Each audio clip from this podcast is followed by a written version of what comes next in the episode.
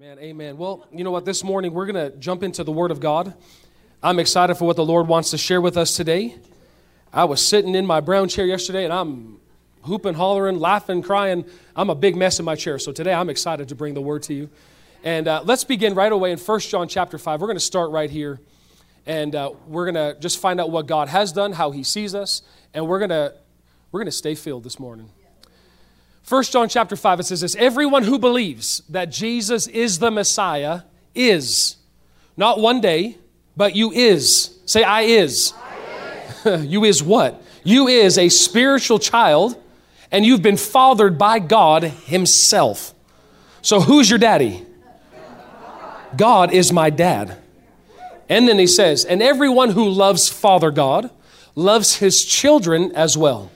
Verse 2, this is how we can be sure that we love the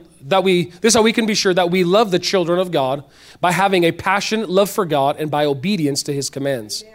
True love for God is this, not just saying, I love God. That doesn't cut it. What does he say? True love for God means obeying his commands or obeying his word. Just to say, I love God doesn't mean a thing. So how do we prove that we love God? By obeying what he said, right? And again, his commands don't weigh us down as heavy burdens. Verse 4, you see, every child of God. Can you say that? Every child of God. That includes those that have accepted Jesus Christ as their Lord and Savior, right? There's two families on this earth, the kingdom of God and the kingdom of darkness, or the kingdom of Satan. Your daddy is one of those. You don't just survive, and I'm in the middle. You are either in one family or the other. Well, how do you get into the family of God? Because we were all born into the family of Satan, right? But Jesus said these words, you have to be born again. Well, then, in John chapter 3, how am I supposed to get back into my mama's womb? That's impossible. Look at the size of me. Look, I'm bigger than her. How is this going to work out? He's not talking about a natural rebirth. He's talking about a spiritual rebirth. And so what Jesus did on the cross really is your and my rebirthing on the inside. And so when you confess and acknowledge Jesus Christ as Lord and Savior, you've been taken out of the kingdom of darkness. Your daddy is no longer Satan, and you've been brought into the kingdom of God's dear Son, and you have been fathered by God Himself. We can say we had church this morning and just go, well, that's my dad. And then not only that, He doesn't just say that, but He says, now our faith is the victorious power that triumphs over the world. So first of all, I missed the first part. You see, every child of God overcomes this world. So say this with me. I am a world overcomer. Well, I don't see it. No, don't. He's not asking if you agree with it. Just believe it, because it's so. Right? That's what he's telling you and I. Just agree with God. And then in case we didn't get it, verse 5, I'm so glad John wrote it out here. So he says, so who are the world conquerors defeating its power? Those who believe that Jesus is the Son of God. So a quick question you can ask yourself, do I believe that Jesus is the Son of God? Yes. Well, what does that make me? A world conqueror defeating its power. That's who I am. So say it, that's me. You just found yourself in the Bible. A lot of times you got to find yourself in the scripture. That's me right there. Who am I? A world overcomer. The world and its power will never defeat me, will never overtake me. Why? Because I'm a child of the Most High God. Hail. Okay. Now again, this has to be our image. This is something that we have to see and say, simply go, Lord, I believe this regardless of how I feel or what it looks like. This is who I am. And the devil does not want a church that can see this. This is who we are. Okay, now going on, you go to Ephesians chapter 1. And again, I want just to see, where do we operate from? Again, scriptures that you've heard and you know. But again, how do we grow? How do we develop in these? Repetition is the motor for learning. You keep going over it. You keep meditating on it. You keep thinking on it. And this is what we're doing again with this prayer. This is the prayer that the Apostle Paul, the Spirit of God gave the Apostle Paul to pray for the church. And I encourage you every single day, pray this over yourself. Thank you for the three uhs. What are we praying? God, I'm asking you. You're the Father of my Lord Jesus Christ. You are the Father. No, He's a Father. You're the Father of glory. I'm asking you that you would give to me. Say it, give to me, God. What do I want? A spirit of wisdom and revelation in the knowledge of Him. Then he says, the eyes of my heart, or the eyes of my understanding, would be flooded with light, or be enlightened on the inside. Why? So that I would know, number one, what is the hope of my calling. I need a spirit of wisdom and revelation to see that. I can't find out what I'm called to do on this planet. I need to see it, and I need to be enlightened on the inside. Secondly, now, what else does he want us to see now that we're enlightened on the inside? What are the riches of the glory of his inheritance? Where? In the saints, in me. Like what Pastor Marlene was sharing, healing is not somewhere out there. It's already here. All the power of God, it's already here. So he's saying we got to wake up to it. And lastly, he says, and what is the exceeding greatness of his power to usward who believe? Woo! What kind of power was it? The same mighty power, verse 20, which he worked in Christ when he raised him from the dead and seated him at his own right hand in the heavenly places. Where is he seated? Far above all principality and power and might and dominion and every name that is named, not only in this age and in this world, but also in the one which is to come. Take that, devil. And what else? And then he put all things under his feet, and made him to be the head over all things for the benefit, or all things to the church, which is his body, the fullness of him who fills in all in all. Now look at this, chapter 2, verse 1. And it says, and you what? Everything we just read, and he made you alive. When we were dead in our trespasses and sins, in which we once walked according to the course of this world, according to the prince of the power of the air, the spirit that now works in the children of disobedience. He says, among whom also, we also conducted ourselves in the lust of our flesh, fulfilling the desires of the flesh and of the mind, and we were by nature children of wrath, just as the others. Verse 4, but God, so rich in mercy, because of his great love wherewith he loved us, even when we were dead in our trespasses and sins, what did he do? He made us alive together with Christ. For by grace you have been saved. And now notice, this is where we're operating from. And he has raised us up together and made us. I'm going to make you. He made you sit with him in heavenly places in Christ Jesus. Now that throne, that seat, all of the universe is centered around that position. And where are you and I? We are seated there with him. So God has called us not just to operate from this natural world. He's actually called us and elevated us to such a place, seated with him at his right hand because of, again, of his death, burial, and resurrection. You don't get this by your works. You don't get this by praying harder. You got it by believing in Jesus. He sets you down. And now, you know, if you read the book of Ephesians, you know, if you just read all the chapters there, 6 chapters, chapter 4, verse 1 talks about leading a life worthy of the divine call. Well, we think of the divine call as, well, my divine call is I'm a plumber. That's not your divine call. Who are you first? You are a child of God seated with him at his right hand. That is your divine call, is first to operate from this place. Well, what do I do in this place? You rule and you reign. You tell the devil what he can't do. You can't touch my family. You can't touch my business. You can't touch my finances. Stay away. So notice, we're not praying up to God from this position. Oh, God, please do something. We are now seated with him, and we look down and say, devil, hands off, hands off, hands off. Back off, back off, back off. That's our position.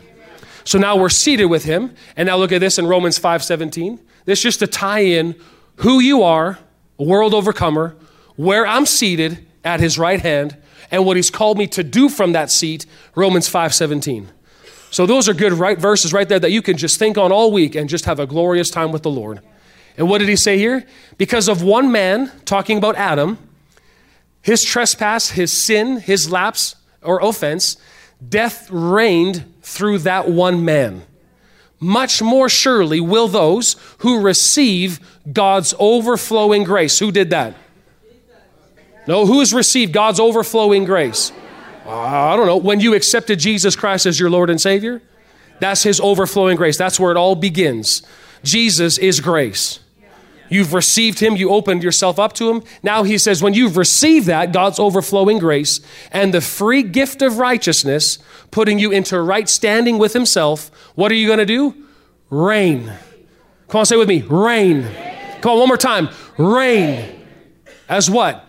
As kings in this life through this one man, Jesus Christ. So what are we in Canada for? To reign. What are you on this earth for? to reign. You are not a natural human being looking for a spiritual experience. You are a spiritual being temporarily sent here for a natural human existence. When we get that into our thinking, it looks a whole lot different. The frame, the lens that you look through looks a lot clearer. It's a lot more powerful. It's a lot more fun than just going, well, I hope I can feel something today in worship. It's not about that. It's about what are you releasing because of who you are and what you've been given. All right. Now, going on from this place, so now we've learned all of these things. We hear what Jesus did, who he calls us, how he's elevated us, how we operate. Now, what we've been talking about the last 3 weeks is understanding and learning proper table manners. Okay? Anybody do table manners with their children? Please say yes, because it's very much important. You know, the don't smuck, right? Just chew with your mouth closed would be great. Sit at the table when we're eating, sit. Don't fart, just sit.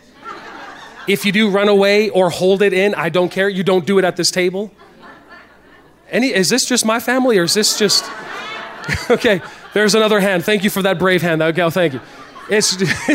So we're learning these table manners. Well, the same way you've been taken out of the kingdom of darkness, which is a losing kingdom, and you've been placed into the kingdom of God's dear son, which is a victorious family. We've got to learn proper table manners.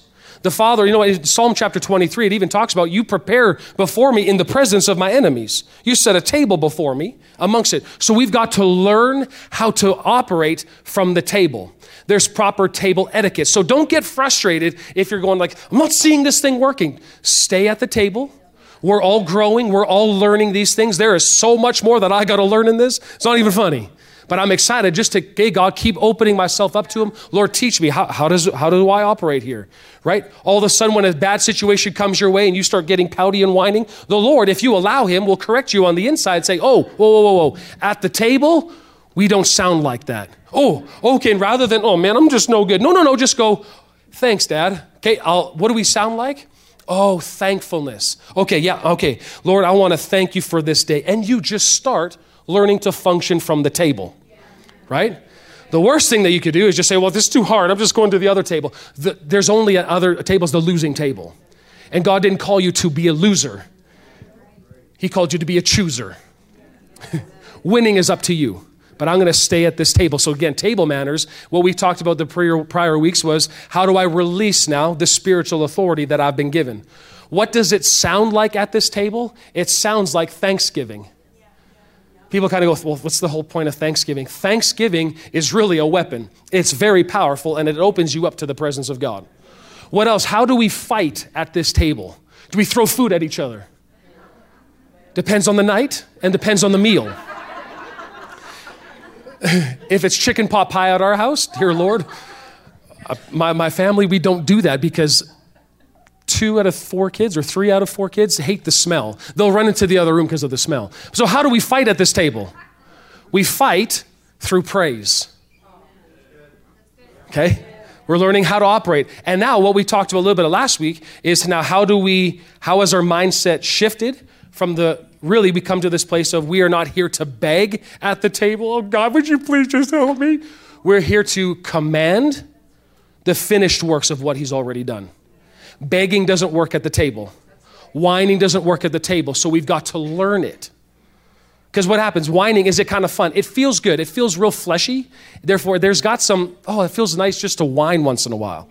Anybody else enjoy it? It feels good just to whine a little bit. But at the end, it doesn't help and it doesn't cause you to live in the victorious state that God has called you to live in. So what do? We're here to command and to enforce the finished works of Jesus on darkness, or on what the enemy's trying to do. So we're going to continue on a little bit with that. Again, from this little situation, we're going to talk about commanding a little bit again. But from this table, I want to just define for us again the difference between begging and commanding. Begging is this, is someone who isn't aware that the responsibility to enforce the power of God is in their control. So their mindset is, it's in God's hands. God is in control. Whatever happens, just happens. Sounds good, sounds churchy, but it's absolutely dangerous to be saying those words because that's not how this table functions. On the other hand now, the victorious or those that are commanding, what is the Let me define that for you. It's someone who is conscious of the power and the authority that God has given them, and they will enforce it on darkness. So their mindset is this, that the power of God isn't in heaven, it's in me. He gave me the authority. And I want to just lay this out for us again. I want you to see that you have been given the authority. Say it, I got it. I got it. So if I have it, Jesus doesn't. On this earth, he gave it to the children of men. On this earth, who has authority? Jesus or you? Me.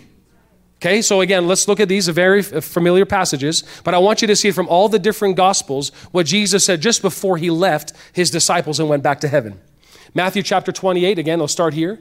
It says, Jesus came close to them and he said, all authority. How much? We've got to get this. All of it. Every percentage of it, if you could put a percentage on authority, Jesus has 100% of it, he's saying right here, of the universe has been given to me. Then he says in verse 19, now wherever you go. What did he just do? He absolutely stripped the enemy of all the authority and says, I got it all, here it is. Devil's got none, I have it all. Now he says, wherever you go, make disciples of all nations, baptizing them in the name of the Father, Son, and the Holy Spirit. And then he says, and teach them to faithfully follow all that I've commanded to you, and never forget that I'm with you always, even to the end of the age. Amen. So what's Jesus saying? What I began on this earth, I'm now giving it to you to continue the work. So continue. Again, you could read some of these scriptures, John 14:12, and go, well, Jesus didn't really mean John 14:12, where he said that the works that I've done, greater works will you do, and even greater, or the same works that you'll do, and even greater because I go to my Father. We kind of just go, yeah, that's really cool. That sounds good, but it's only for a select few. No, that's for you and I. He told us, well, how can we do that if we don't have the authority that he operated in this earth with? Okay, now look at how Mark's gospel says it. Mark chapter 16 says it like this. And again, he said unto them, as you go, say it, as I go. Okay, what does that mean? Again, it's in reference to the authority. There's a transfer that's taken place. Now, don't let this message, you may have heard, I've heard that. Grasp this. I've heard this all my life, and it's finally clicking. He said, as you go, as I go. Not as he goes, okay, God, where do you want me to go? As you go. He's going to go with me. As you go into all the world, preach openly the wonderful news of the gospel, not the bad news of hell. The good news. There's a difference. Turn or burn doesn't cause people to turn. They get annoyed. And so what's the message of the church? Good news. That's why our church is a celebration. Get up, get up, get up. Get up out of that grave. That's an encouragement. Get up, get up. Look what he did. Look what he did. We're free. We're free. Not if you don't, you're going to hell. Oh, I don't like you. You're a jerk. It don't work that way. That's why he's saying, preach the wonderful news. Verse 16, now look at this. Whoever believes the good news and is baptized will be saved, and whoever does not believe the good news will be condemned. Now here's it. Verse 17, he's talking to you. He's talking to Impact today. These miracle signs will accompany those who believe. Other translations say, who believe in my name. So again, I have to ask this question. How many of you and I believe in the name of Jesus? Okay, I want you to see these miracle signs, they accompany you. Like when you leave to go somewhere, what's accompanying you? Your wallet, your phone, your keys, maybe 8 children, whatever you got, they're accompanying you wherever you're going. So you take with you. Right? They're accompanying. Well, look at this. These miracle signs are going to come with you wherever you go. Look at the first sign. They will. Here's the first thing that's coming with me. Ready? Got it under your shoulder? Got it underneath your arm? Drive out demons. All right. So did you leave the house today with my driving out demon authority? There it is. The next thing he tells me to pack now is they're going to speak in new tongues. Woo! Next, verse 18. What else am I packing? They will be supernaturally protected from snakes and drinking anything poisonous. You can't touch me. And what else did he give me? What else comes with me everywhere I go? These hands, when they go on the sick, not to pray, when these hands, look at your hands. Right here, I was staring at my hands last night for a little bit. Whoa. These hands, when I lay them on the sick, what happens?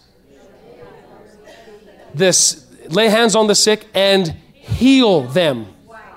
Didn't say ask God to do it. He said heal them. So what's my authority? Wherever I go, these hands go, heal them. Okay. Now again, don't take this out of context. Again, you can preach anything to an extreme and be off. You can't just take these commands and ignore the leading of the Spirit of God. Right? They work hand in hand. Because you could take this and say, hey, let's go to Red Deer Hospital today and let's go get everybody out of that hospital. Unless he tells you, you can't do it because you're not the source of healing. You're the filter or the avenue for which healing flows. So what do I have to do? I have to have an open ear to go, okay, Lord, yep, okay, you say it, let's go do it. And you have to say, oh, I believe that's the Spirit of God doing it, to go lay hands and believe that to take place. That's your and my job. So that's what's accompanying you. Now look at this in Luke chapter 24. This is what Jesus, again, we're talking about what he said before he left the earth, showing you and I that we have authority. He said, now he supernaturally unlocked their understanding to receive the revelation of the Scriptures. Isn't that wonderful? That's what he does. The Spirit of God in you is unlocking things. You can't buy revelation knowledge, but you can position yourself to receive it. First of all, do you want it? Because if you don't want it, he won't give it to you. You can just be ignorant. That's totally up to you. But if you want it, he'll give it. Verse 46, he then said to them, everything that has happened fulfills what was prophesied of me. Christ the Messiah was destined to suffer and rise from the dead on the third day. Verse 47, now what does he say?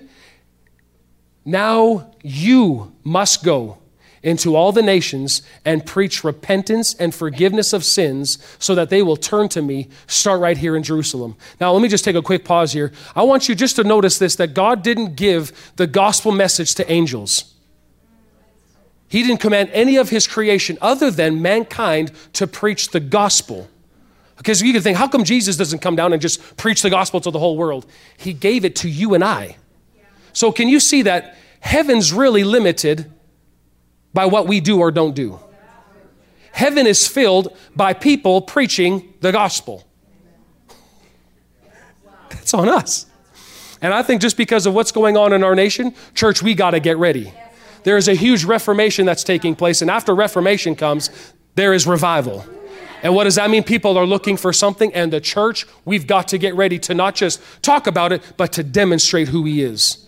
And this is why we're here. We're learning our authority. God's getting us ready this whole time. Verse 48. For he also said, you are my witnesses and have seen for yourselves all that has transpired. And now verse 49, he says, I will send the fulfillment of the Father's promise to you. So stay here in the city until, say with me, until the mighty power of heaven falls upon you and wraps around you. So what's he saying? I give you the authority, but don't go yet. You need the power to carry it out. So he said, hold on. Don't go anywhere. Just sit tight.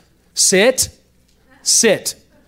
Why shouldn't I just be going? Wait till the power comes. And we're going to see about that in a sec. Now, John chapter 20, look at John's gospel. It's a little bit different, but I shared this last week and I want to just bring it to your attention. Jesus, after he appeared to all them, he simply blew on them and said, receive the Holy Spirit. Now, again, if you look that up, there is no other Greek word that talks about receive the Holy Spirit. There's no other Greek word, but you see in the Old Testament, in the Septuagint, in Genesis chapter 2, verse 7, it says, God breathed into man's nostrils and man became a living soul or a speaking spirit like God. That's the only other time that you see those words. So what did Jesus do? He breathed the breath of God into them again, causing the dead to come back to life. This is what we have right here. So when Jesus blew on them, what happened to the disciples? Christian terms, we would say they got born again. They got renewed on the inside, a breath, a freshness of the Spirit came on the inside of them, and that now represented, it showed forth in life. So this life is for who? When you get born again, who is it for? It's for me. Jesus talks about rivers of living water will flow out of me. What is all of that? That's to benefit and to bless me. My eternal relationship or my eternal life, John 17:3 says this, is that this is eternal life, to know you, the true God, and the one whom you sent, his son, Jesus Christ. So eternal life isn't just a state of being. It is a relationship I have with my almighty God. You and I to this day have the life of God on the inside of us that we can commune with him and build a relationship, build a fellowship, build a close, intimate relationship with each other. That's for me. Can we see that? How many of you got that? Yes. Woo! Not only that, that's my ticket. That's my entranceway into experiencing all that he has for me in the future.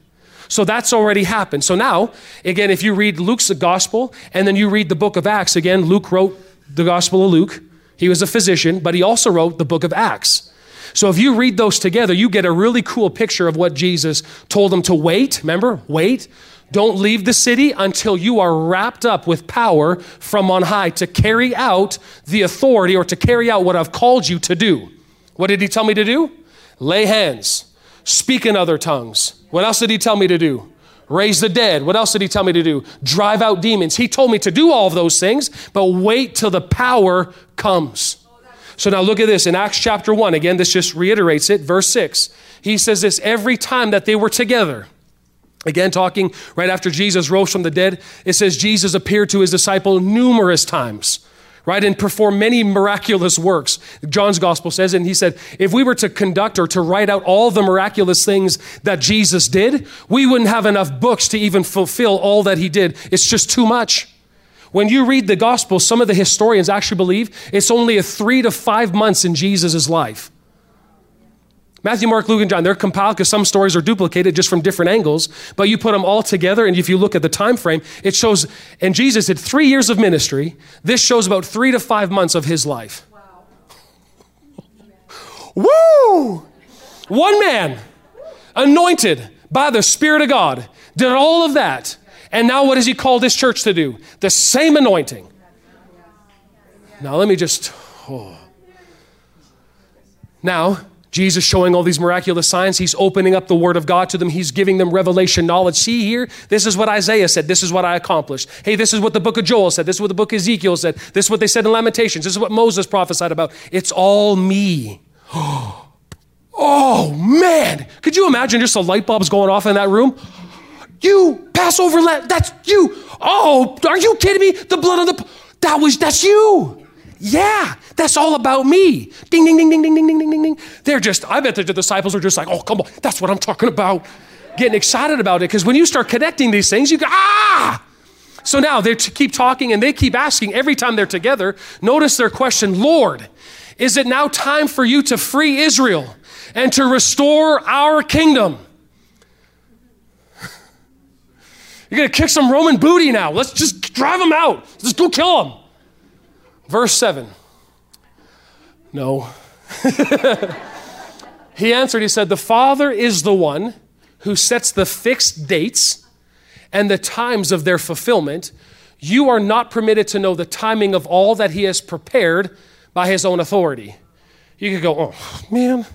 But he says, verse 8, look at this. I promise you this. The Holy Spirit will come upon you and you will be seized with power and you will be my messengers in Jerusalem, throughout Judea, the distant provinces, even to the remote places on the earth. And right after that, you see Jesus was carried away by a cloud and they no longer saw him. And I mean, just for fun's sake, let me just explain. There's two angels that appeared to them and said, hey, Why are you looking up into the sky as if he's just gone? He went up to heaven, but the same way you saw him leave is the same way. Now, who's he talking to? He's not talking to the Jewish disciples. He's talking to the born-again church, blood-bought, right? So he's talking to the church, which is you and I. The same way you saw him leave is the same way he's going to come back and get you. Coming on the cloud. And that horn is going to go... King Jesus. Man, sometimes we talk about it with my boys. We just talk about it in the car, and we blow a loud trumpet just with our own. And what do? We just go, there, Jesus! We're just practicing for when he's there. I encourage you, get ready, get ready, get ready. Are you kidding me? This is going to be so fun. The graves are going to open up. Family ones that may have gone home to be with the Lord, guess what? You're going to see him and go, hey, what? How'd you? Talks about the graves being open. Why is King David walking in our sanctuary? Hey, David, what? All of a sudden, he starts stroking his harp up here. What is going on? That's yet to take place. I don't know if he's going to come to our church and play the harp, but if he did, go for it, man. Let's see. So some people sound, that's just crazy talk. No, this is the good news.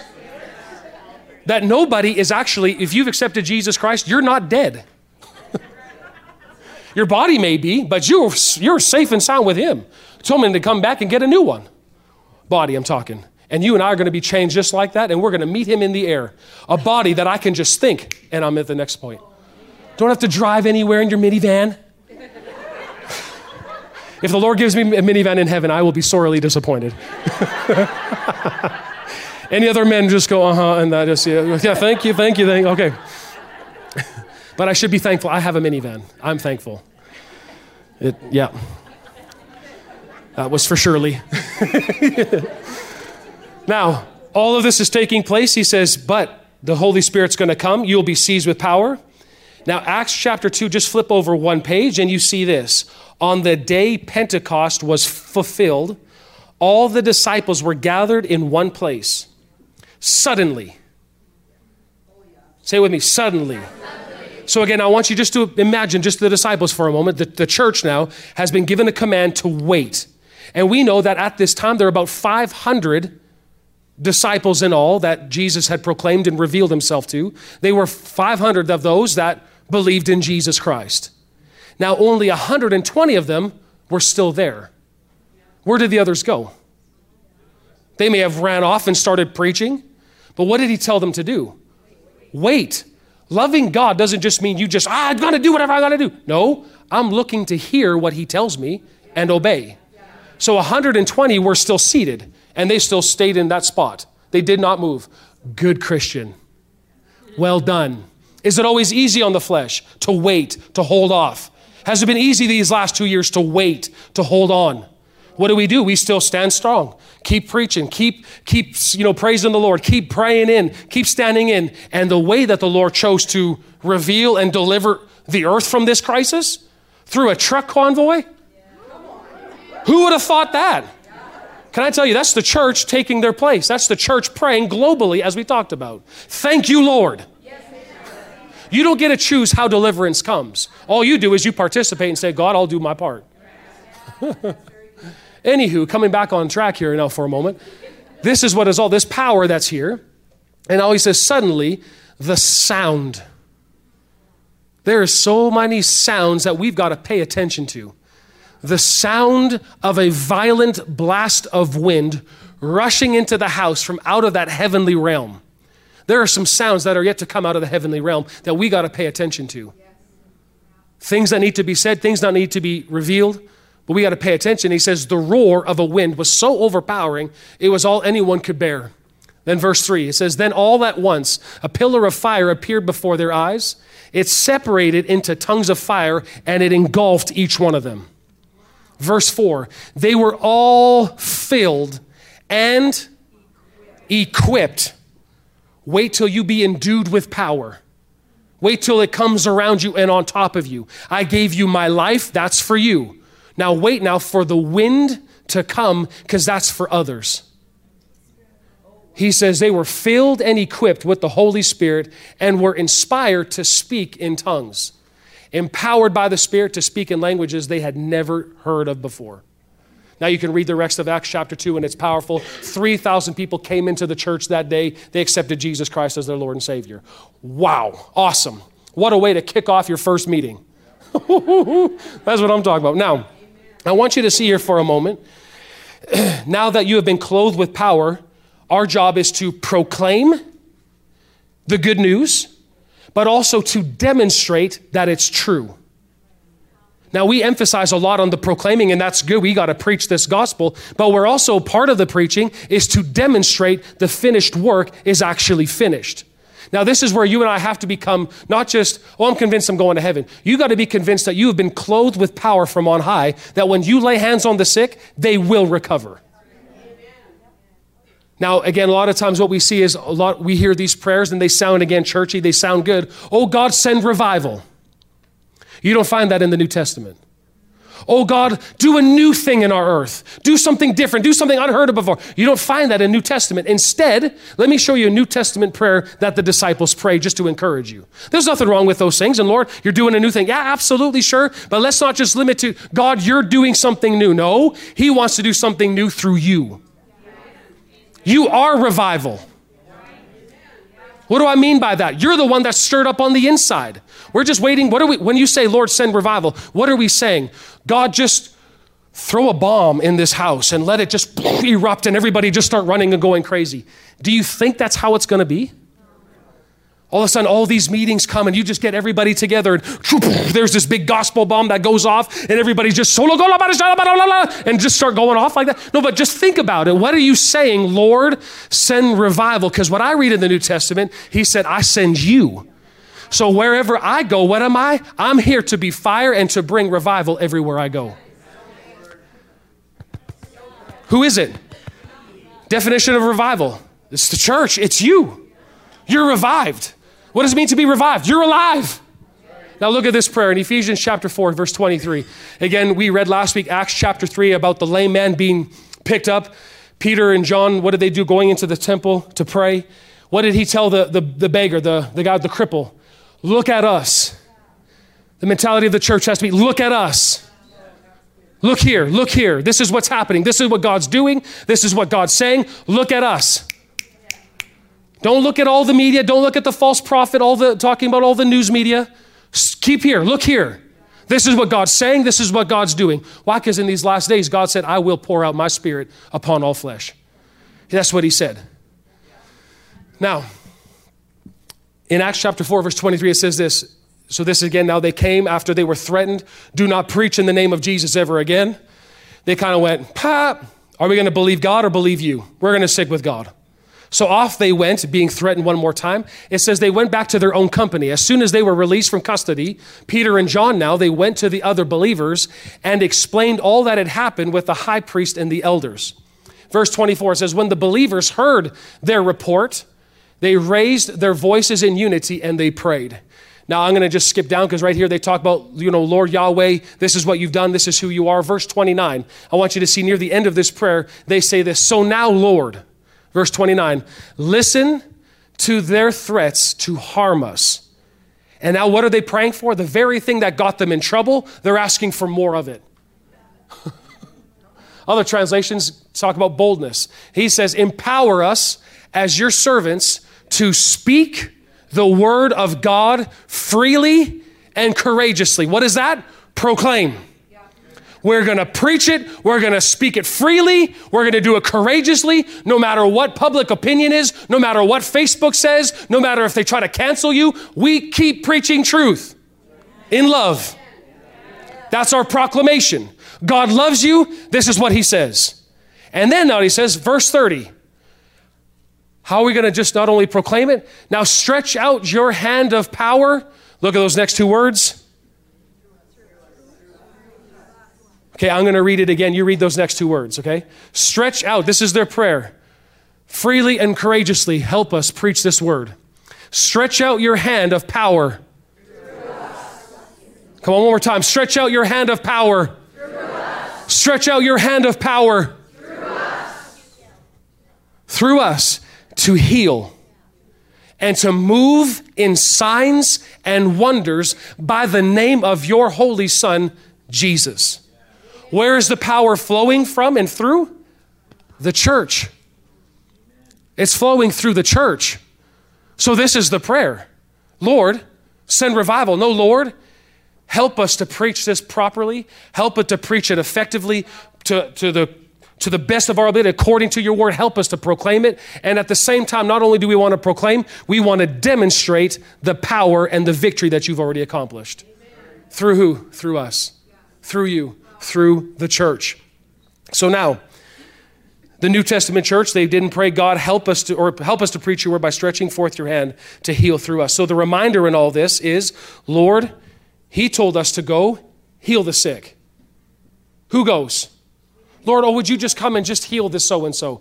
That is a prayer he can't answer. Why? Because he gave you the authority and the responsibility to do that.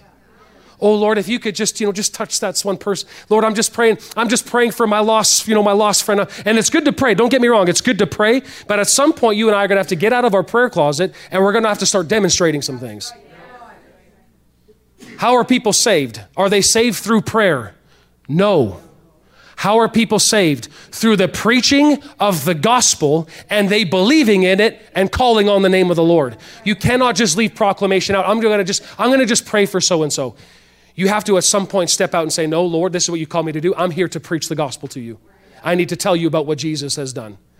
Because does prayer bring anybody in? No, it's the hearing. That's Romans chapter 10. If you're like, where's the Bible on that? Romans chapter 10. How will they hear unless somebody has gone? How can they believe in whom they've never heard of before? Right? So that's you and I. We're called to go out and to minister and preach this gospel. The church's power is not in politics. The church's power is in the gospel. So what do we keep proclaiming? We keep proclaiming the gospel. This is what this church is here for. We're not here to proclaim any left side, right side. Whose side are we on? We're on the gospel side. We've got to keep proclaiming and preaching the gospel. Why? It's the only way by which men can be saved is hearing the good news of the gospel.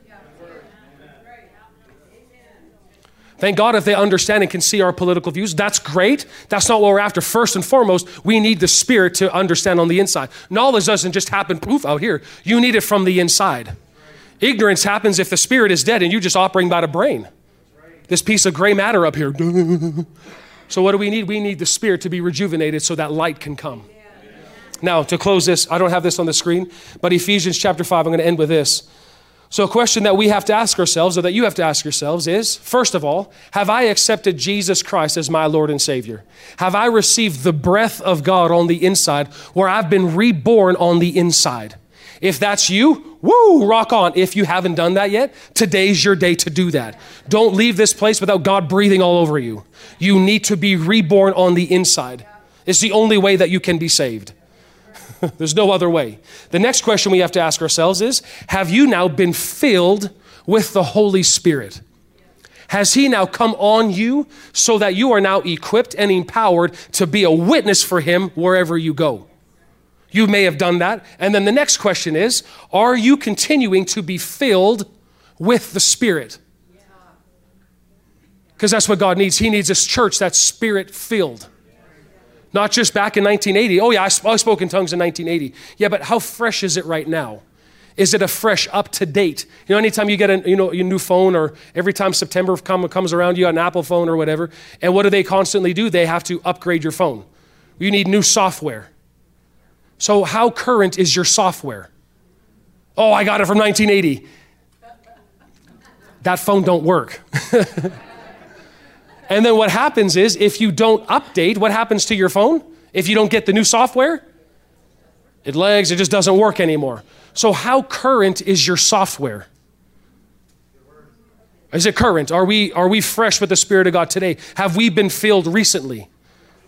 Because what happens, there's uploads and downloads that need to get into your spirit. And the only way they come is by being filled and filled again. Why is that so important? Because for you and I, the church, people, we're human beings, we got leaks. You're like a strainer making spaghetti. What happens? You get all the water out. Well, the same thing. Well, over time, you come to a meeting and, woo, I'm filled up. I'm ready to go. And on Monday rolls around and Tuesday, Thursday, Wednesday, Friday. And all of a sudden, here you are and just dragging back on Sunday. Okay, I got to get filled again. Don't let that happen. Don't let your tank go to E before you can stay F constantly. Stay filled. Stay filled. In fact, the Bible commands us to be being filled with him. Look at this, Ephesians 5, last verse, verse 18. It says, don't be drunk with wine because that will ruin your life. Instead, be filled with the Holy Spirit. What's he saying? The same effects that alcohol has, how you're just, oh, I just got to, I got to take a load off, or I got to just, it's a crutch for me to kind of let go of all the problems and all the things that are going on. This just helps me soothe. He said, instead of doing that, Get filled with the Spirit of God. He'll take care of all those things. And yet afterwards, you won't have this guilt trip. You won't feel bad about it. And in fact, he'll actually do some work for you on the inside. You know, the psalmist said, whenever I was in distress, Lord, what did you do? You enlarged me on the inside. So he says this, don't be drunk with wine, which is rebellion. Instead, be filled with the fullness of the Holy Spirit. How do I get filled with the Spirit? Verse 19 says it like this. Singing psalms and hymns and spiritual songs among yourselves and making music to the Lord in your heart. As you go about your day, sing one of your favorite songs. I love you, Lord, and I lift my voice. I do that regularly. Bathroom. I love you, Lord, and I lift my voice. And all of a sudden somebody wants to talk. Hey, what's going on? And as soon as that conversation's done, Lord, I just want to worship you. I thank you so much for who you are. You get right back into it. And what you're doing is you're constantly staying filled with the Spirit of God. And what does God need? He needs you and I to pick up on divine cues. Because listen, God doesn't, what I'm believing for us, you and I, as we continue to do this, continue to give him access, that rather that I just can't hear his voice. First of all, stop saying that because that's not true. The Bible says that you do hear his voice. So start saying that I believe that. I know his voice. But I want it to be that when the slightest whisper comes, it sounds like he's speaking through a megaphone. Well, how can that be? Stay filled. Stay filled. Come on, say it with me. Stay filled. This is our life. This is who we are. I wonder what God's called me to do. Well, you cannot know what God's called you to do apart from being filled. It's impossible. This is some good counseling going on right now. Yeah, understand? That's a question you hear more than anything is, God, what does God want me to do with my life? Well, first of all, is your mind renewed with the word? And secondly, how filled are you with the Spirit of God on the inside? Because he wants to talk to you, but it's not that he's not talking. We can't hear. We can't pick up divine cues because we're just so carnal and so natural going, I don't know. How is this supposed to work out? I have no idea. So this morning, let's answer these questions properly. We want to say yes to all of them.